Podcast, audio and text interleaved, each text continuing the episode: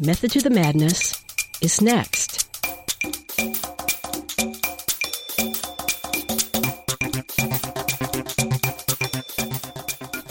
You're listening to Method to the Madness, a bi weekly public affairs show on KALX Berkeley, celebrating innovators.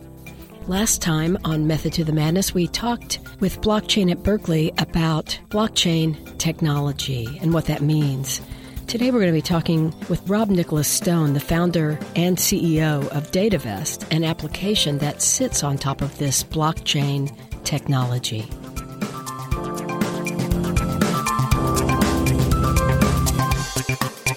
Thanks for coming in, Rob. Yeah, absolutely.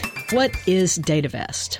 DataVest is a way for individuals to monetize the value of their personal data. How is that different from what's going on right now? data right now is being monetized. It's it's being capitalized by some of the largest corporations, and they're able to do that because they have the the ability to kind of aggregate all of this data from multiple sources, um, from millions of users what we're saying is that it's an unfair exchange, and the, and the value of your data, the data that you're providing to these companies, is greater than the value that is returned to you, and, and it's driving up the largest market capitalizations of the largest kind of internet platforms currently. So it sounds like you're creating a meta transaction in which the intrinsic value of my data is more than just what I'm giving to Facebook or whatever. Individually, we don't have much leverage negotiating a fair price for our data. There's a value premium when that data is aggregated. It's been difficult to find a mechanism for allowing individuals to, to share that data and, and benefit from the aggregate uh, value that's generated by a platform like, like Facebook. One of the challenges we had initially was trying to figure out how do we value data? Is it pro rata share of current revenue? That that's generated from that data? Is it the kind of commodity price when it's sold by maybe a data broker, or in the context of Facebook and uh, Instagram and Google and Amazon, they're able to capitalize the value because this data, even if they don't know what the application is going to be in the future, they're able to price that into the current value of the company. One way that you could look at it is is looking at the market capitalization of say Facebook and dividing by the number of users of Facebook, and that's going to be a much larger number than the current revenue of Facebook divided by the number of, of users. I'm, I'm curious why you wanted to do this because reading about blockchain technology, the history of it, originally it was a culturally and socially revolutionary idea. Since right. that time, about 10 years ago, I feel like it's lost a little bit of that sheen. But what you're doing is sort of a throwback to that original idea, which is that it belongs to the people. Right. I knew that everybody had this form of capital that was extremely extremely valuable and I also knew that in order to appropriately monetize this data, individuals had to have ownership over the application of the data. And so the first two months was basically me trying to figure out how to provide individuals with how to give them an, a vested interest in the applications that are built atop the the aggregate data that's provided. The first idea was we we would basically issue individual stock in our company and that company would use this data and monetize it and capitalize it and they would have this vested interest not just in the current value of their data but also the future value obviously that for millions of people would be extremely uh, difficult to do. It would be almost a logistical nightmare to, to pull off. And and so that's where cryptocurrency came into the equation through blockchain through smart contracts. There's a way to design a platform and issue this currency that is similar to, to equity in a sense, in that it, it provides individuals with a vested interest in the platform, in the application. And so that that's kind of how I arrived at the blockchain space. What is the problem DataVest is trying to solve? A lot of the inequality or injustice right now occurs around this asymmetry of information. Whenever a corporation or company or organization has more information about you than you have about them, it creates an unbalance. The reason why we decided to issue a, a digital currency in exchange for, for data is that I see currency as a, a form of language. and it's a means, a, a, tool of communicating and exchanging value. And what's interesting about data, information, knowledge is when it's exchanged, there's no less of it in the hands of the one transacting it. If I explain an idea to you, I still have the idea, and now you have it too. There's there's a greater supply. There was a, a book called Unjust Deserts, written by Gar Alperovitz, and he lays out the idea of this technological residual, and it's kind of the gains in productivity not attributed to say capital or labor, but is is a product of technological advance generally speaking, where it's difficult, almost impossible to attribute individual credit for for this social phenomenon. But what capitalism tells us to do is is ascribe individual credit for the product of a, a social phenomenon. Similar to, to language, a piece of data or a word has very little meaning without the alphabet, without the multiple arrangements of those those words and concepts. And so, similar to this, our data doesn't have much value alone when it's siloed. This has been the challenge is that, that individuals don't have a way to, to benefit. It's almost as if language has been co-opted or, or taken, monopolized by a lot of these companies and corporations. The reason why we created DataVest was to create a platform, a cooperative platform that basically co-ops back this data and information that's been taken from us and allows us to benefit in this common language through this digital currency. That's revolutionary. It reminds me of Marx and Veblen. Right. Where did you begin to start thinking about these kinds of ideas? Maybe Veblen, actually, it's funny that you bring that up. He wrote about this idea of absentee ownership.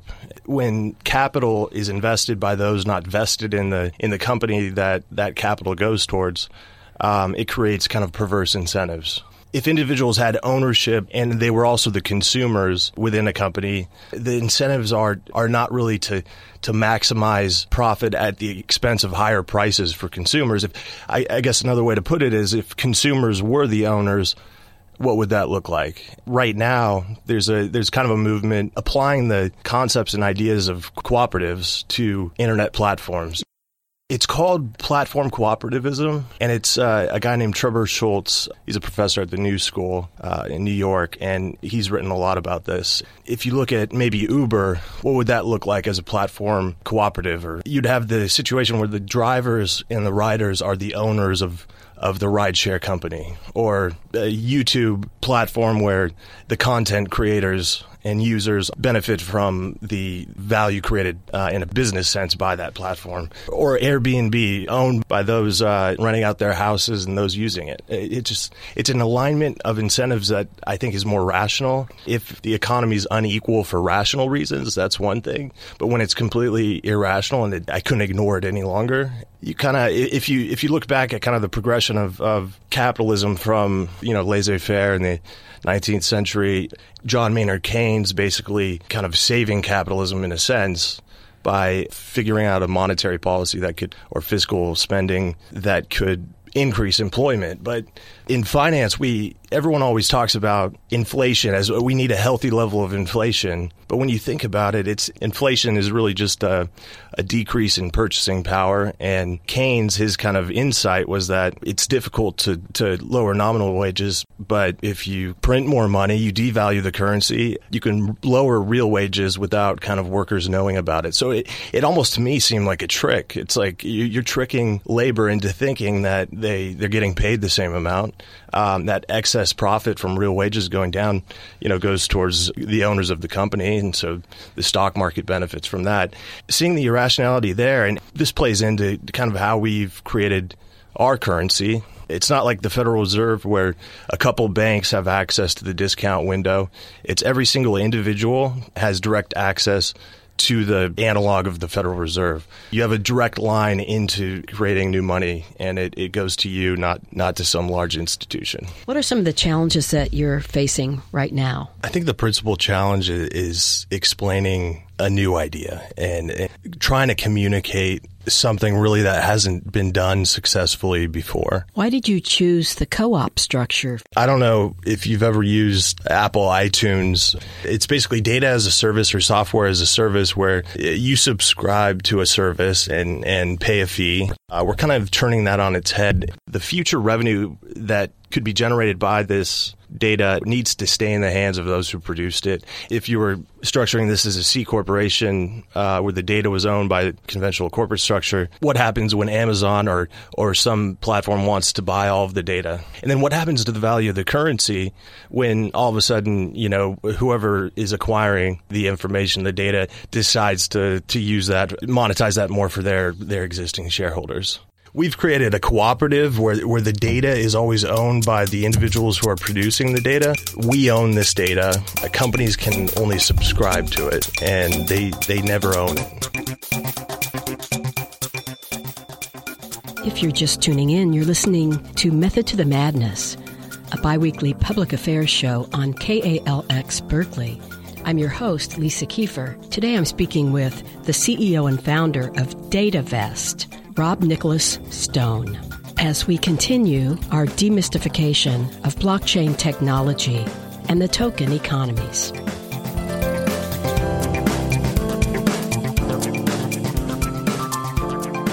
A member of your board recently told me that you were the most dangerous man in America. Why do you think he said that? So I think the reason why he he said that was when, when I first met with him, I laid out a plan for uh, disrupting not only Silicon Valley, but also Wall Street and fiat currency and how to go about creating a new non sovereign alternative to national fiat. What's your background, your history, how you came to this idea? It came about in kind of a strange way. I was um, I'd done a lot of work in, in microfinance in Argentina. I worked uh, at Morgan Stanley, working kind of closely with their Institute of Sustainable Investing, so socially responsible investing. And it was always about how do we direct capital to where it's most productive. The insight or the the 3 a.m. epiphany for me was that everybody already has a form of extremely valuable capital. They just they just don't have the framework to to monetize it and receive the full value of that data. How long ago and was that when that light bulb went off? That was about eight months ago. Well, people are talking about universal basic income now, and to me, this is sort of a workaround to that. I could get money for my data every month instead of this trying to figure out a universal basic income through the federal government. Right, and and we framed it sometimes this way. It, it seems strident to kind of imagine this could actually provide consistent, guaranteed level of income to individuals, but it really is. It's a private sector mechanism for UBI that requires requires no subsidies, no no welfare, just receiving kind of the value that you're already creating. Back in 1965, Louis Kelso, he's kind of the founder, the creator of the ESOP, the Employee Stock Ownership Plan, said that the, the challenge of our age is figuring out a way that workers or individuals can, can take ownership in the technology that's essentially replacing them. Thinking currently about that, what's driving the technological advances that we're seeing right now. A lot of it is, is this networked data. And so you could achieve two things at once. You allow individuals to have access to a form of capital, and at the same time, that capital happens to be the core ingredients, the fuel that's driving the the technological advances that we're seeing currently. So it's it's a way to gain ownership over this technology for anyone essentially with a with a smartphone and internet connection is able to accrue value. Where do I find out about this? It will be on a mobile app. app. So you download the app and you're presented with, we're calling them data funds, that it could be a specific sector or a company, innovative new technology, and you're able to invest your data to, into that company and receive an asset that's derived from that data. We're calling them data notes. Users will receive this immediately upon the investment of their okay. data. Give me an and example of a company that I would say, okay, I'm going to open my data to you. One one example that I think really drives this point home is is I don't know if you've ever used 23andMe. There's nothing more personal than our, our genetic information, our genetic data. And and companies like this are able to aggregate millions of potential volunteers who are, who are willing to provide this and and sell that off to pharmaceutical companies to create some of the most profitable new drugs or treatments or therapies. And the individual um, is not compensated based on no in fact we have to pay to we have to pay to actually do it. right it. right what we're trying to do is is create a way for individuals providing data such as this to drive some of the, the most innovative kind of medical breakthroughs, but also be vested in the value that's created from from its application. And Okay. and the application is great. It's just the the fact that those who are creating this information, this data, are are forgotten about. One example is that hedge funds are basically purchasing your your data. They're they're going to companies such as Yodlee that are are transaction aggregators and they're looking at kind of trends in our spending and they're they're trading on that information. Hedge funds are, are are really some of the biggest buyers of this type of, of data. They call it alternative data. Uh, a hedge fund wants access to some alternative data, some transaction data that they're already collecting from us. What we would require is that they subscribe to access this information that's totally anonymized. They don't really care who you are. They just want the data and they want to pick up uh, trends in, in kind of consumer preferences and, and what people are buying, and they, they're able to trade on that. So, data and that revenue that they pay will be rerouted through a smart contract and this gets back to the value of the blockchain to repurchasing the currency on the secondary market and compensating individuals who actually provided that data. So, it's a form of ownership. So if I'm a member of this, will I have like a little token bank on my computer, and every now and then I see some monetary value? That's right. You'll have a wallet, so um, you'll have a. So I don't need a bank for this, do I? You don't need a bank. The idea, getting back to kind of the, the idea of universal basic income, is that we wanted anyone in the world to be able to gain access to this. Anyone with a smartphone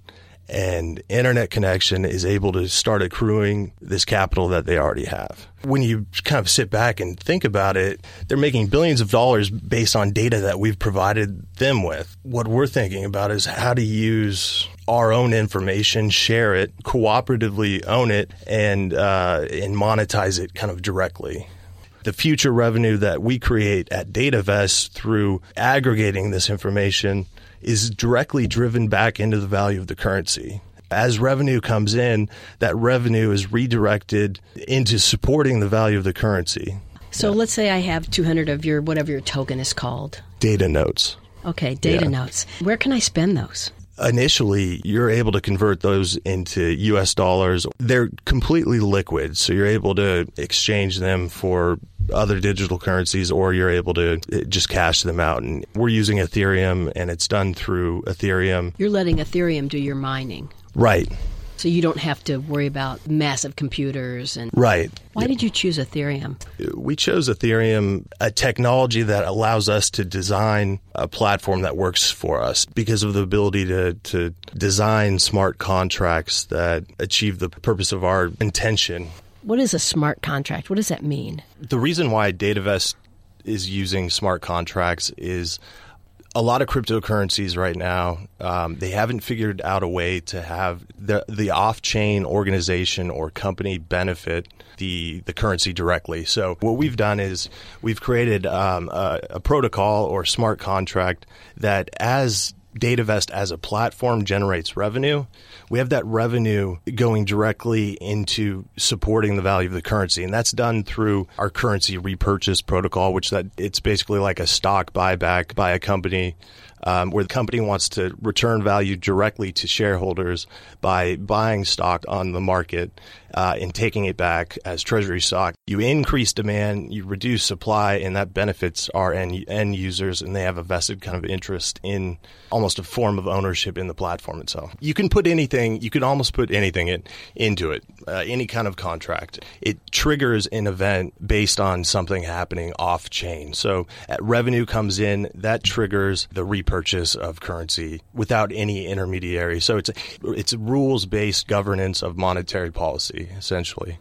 What we've done by creating kind of a cooperative structure um, with smart contracts is that there's kind of two extremes right now. You have the kind of purist cryptocurrency folks that they don't want anything off chain. They they they they don't want to leave any kind of room for for active governance. And then you have on the other side permission blockchain, which basically means um, you know a corporation is calling all the shots and, and, determining everything. We tried to find a middle ground where there's a, a democratic processes in place through the cooperative, and there is a level of governance that can kind of manage the supply of this currency in a rational way.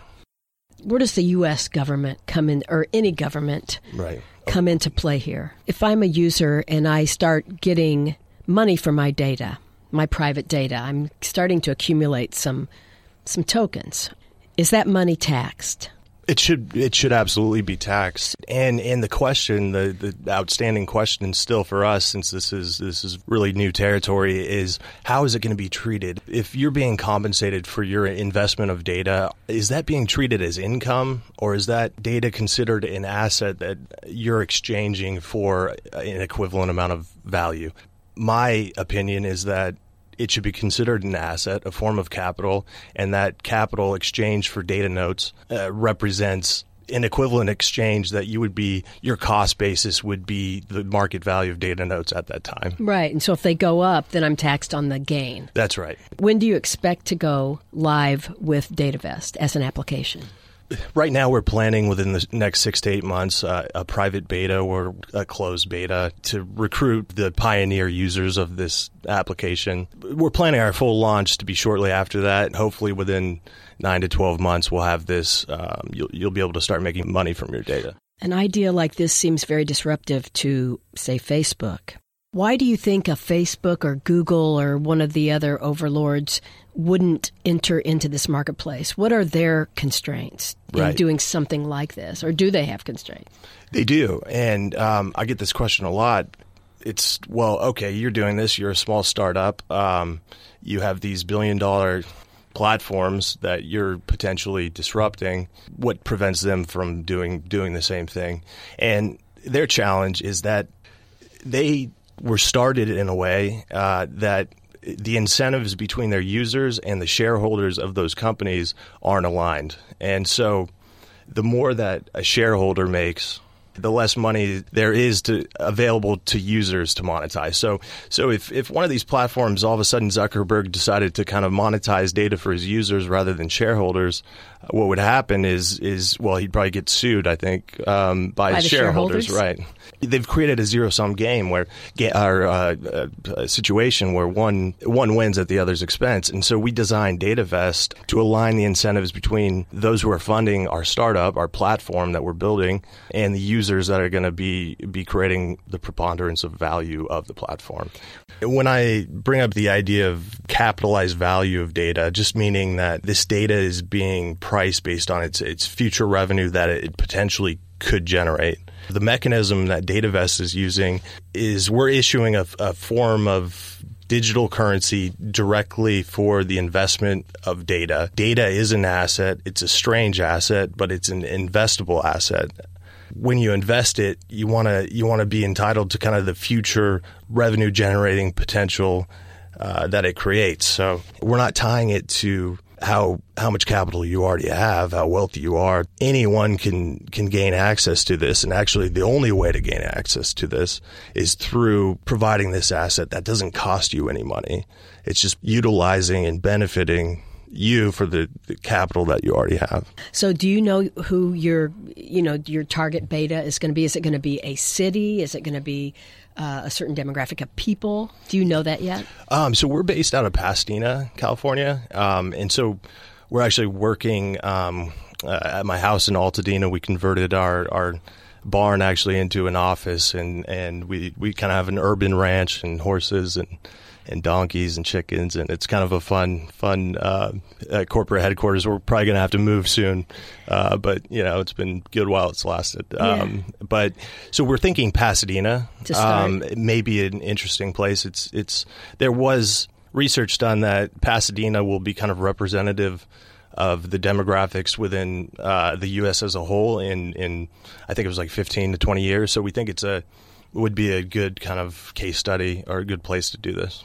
And you have um, a child, a two-year-old son. Is that uh, correct? Uh, yep, yep. Twenty uh, turns two on March 26. Well, I, I have to ask you. You're pretty deep into this new technology of blockchain and Yeah. um, token economies. Do you have any particular fears for your child as we move forward, or are you optimistic? I, guess you, if you kind of imagine all potential futures right now where we are, um, it's difficult. I, I don't want to be negative, but it's difficult to see one that is going to make sense or I'm going to be happy with for him. And and that's part of why I'm doing this. Is uh, you have four really four companies that are, uh, as Jaron Lanier calls it, the siren servers that are collecting all this information on all of us. And and uh, you know, one worry, and it's not it's not an irrational concern, is that what happens when one one of these companies develops a technology through through using this data, our data. Big data is our data, um, and using um, using that to develop AI. They're using machine learning, um, and when they get to a point where they're so far ahead of everyone else, it's going to be very difficult to catch up. So, so I guess my concern is is that if they do kind of have a breakthrough in this area, it's going to be tough to kind of catch up with with that technology uh, for anyone else, and and that's going to only be benefiting. The same four tiny, kind of small, yeah, small number of people. So it And- sounds like your approach at DataVest is very democratic and an opportunity to bridge the, you know, we talk about the 1%. It, it sounds like that big divide could possibly be bridged if everyone gets compensated for their private data. That's exactly right, and and we get rid of this asymmetric information that's uh, of of companies, whether it's financial institutions or or these internet platforms that are, are kind of using our information against us. That we, we have to take ownership over it, and uh, and be entitled to kind of the the value that it creates, and and have that be shared. What's coming up for DataVest in the future? if we imagine that enough of us sign up and decide to take ownership back of, of this information, this data, there's an opportunity that once you get to a critical mass, we're hoping we can sign up a million users within the first year. That at some point, you don't want to be selling or brokering this data to third parties who are then benefiting, making all the money essentially. So, um, asset management firms, hedge funds, they're they're uh, big buyers of this type of, of data. That that would be transaction data, um, uh, geolocation data. They're they're kind of buying this up wherever they can get it, and it would make too much sense not to, to take that in house. So we've come up with the idea. This is kind of our second stage part of this. Um, that we could create a cooperatively owned hedge fund. The interesting thing about a hedge fund is most people could never invest in one. But the ironic part, I guess, is that everyone can actually own a hedge fund company. And so there's an opportunity that we can cooperatively own this investment firm that is directly trading based on our information and we're directly benefiting from it we would have all of that revenue driven back into the hands of, of the users. And it's almost the uh, portfolio manager's uh, dream come true to have direct access uh, and intel from individuals all across the world. Be able to, to look at the trends, the change in demand, the uh, consumer purchases, even even pose questions. You, and the interesting thing uh, from an in, investment application is that the data value of some of the poorest people in the world is actually greater than than the data value of individuals in the US. And and so if we're only monetizing this data based on this advertising model, that would only benefit wealthier individuals. Um, but what this does is is anywhere there's anywhere there's asymmetric information, a profit can be made. And that profit um, and, and, there's less information in a lot of these frontier and emerging markets that we have the opportunity that any intel or any information they provide on prices that they're facing um, is is essentially tradable information that can that can return value to to those individuals and and put them on the map and give them a form of capital that they've never had. I, I know there's going to be a lot of interest in this. So, is there a way that listeners can reach you or DataVest? Is there a website or? Absolutely. Our website is datavest.org org.org. And uh, my email is rob at datavest.org. There is a place where you can put your email to uh, to kind of sign up to be one of the first users of this. Wow. Thank you for being on Absolutely. to the Madness. And once This you launch, I would love to have you back on. You'll be investing your data soon. I will be investing my data. Thank you. Beautiful. Thank you.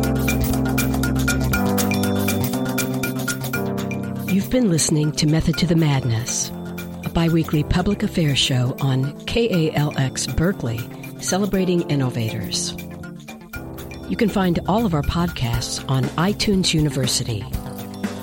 We'll be back in two weeks.